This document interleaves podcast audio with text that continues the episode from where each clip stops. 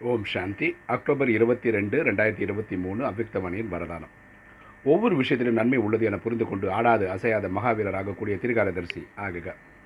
ஒவ்வொரு விஷயத்திலும் நன்மை உள்ளது என புரிந்து கொண்டு ஆடாது அசையாத மகாவீரர் ஆகக்கூடிய திரிகாரதரிசி ஆகுக. விளக்கம் பார்க்கலாம்.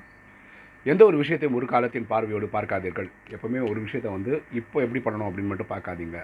திரிகாலதரிசி ஆகி பாருங்கள். நேற்று இன்று நாளை என்றது புரிஞ்சு பாருங்கள் ஏன் என்ன என்பதற்கு பதிலாக சதா என்ன நடந்து கொண்டிருக்கிறதோ அது நன்மை உள்ளது என்று இந்த சங்கல்பமே இருக்க வேண்டும்.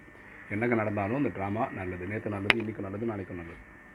பாபா என்ன சொல்கின்றாரோ அதை செய்து கொண்டே செல்லுங்கள். அப்பா என்ன சொல்கிறாரோ அதை செய்துட்டே போங்க பிறகு பாபாவை ஏற்று பாபாவின் வேலையாயிட்டு ஸோ பரமாத்மா தான் அதுக்கு பொறுப்பாகிறார் பாபா எவ்வாறு நடத்துகின்றாரோ அவ்வாறு நடந்தீர்கள் என்றால் அதில் நன்மை நிறைந்திருக்கிறது. அப்பா வந்து பார்த்துக்கிறாருன்னா அது ஏதோ நன்மை இருக்குது இந்த நம்பிக்கை நான் ஒருபொழுது தடுமாற்றம் ஏற்படாது. இந்த நம்பிக்கை வந்து உங்களை காப்பாற்றிடும் சங்கல்பம் மற்றும் கனவிலும் கூட வீண் எண்ணம் வரக்கூடாது. கனவுல கூட நமக்கு கெட்ட எண்ணங்கள் வரக்கூடாது.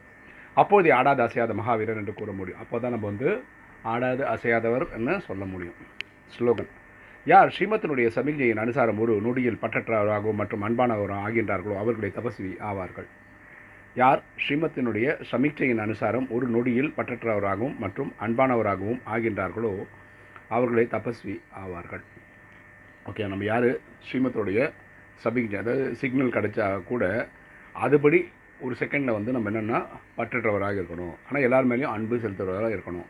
இப்படி யார் நடந்துக்கிறாங்களோ அவங்க தான் உண்மையில் உண்மையான தபஸ்வி. ஓம் சாந்தி.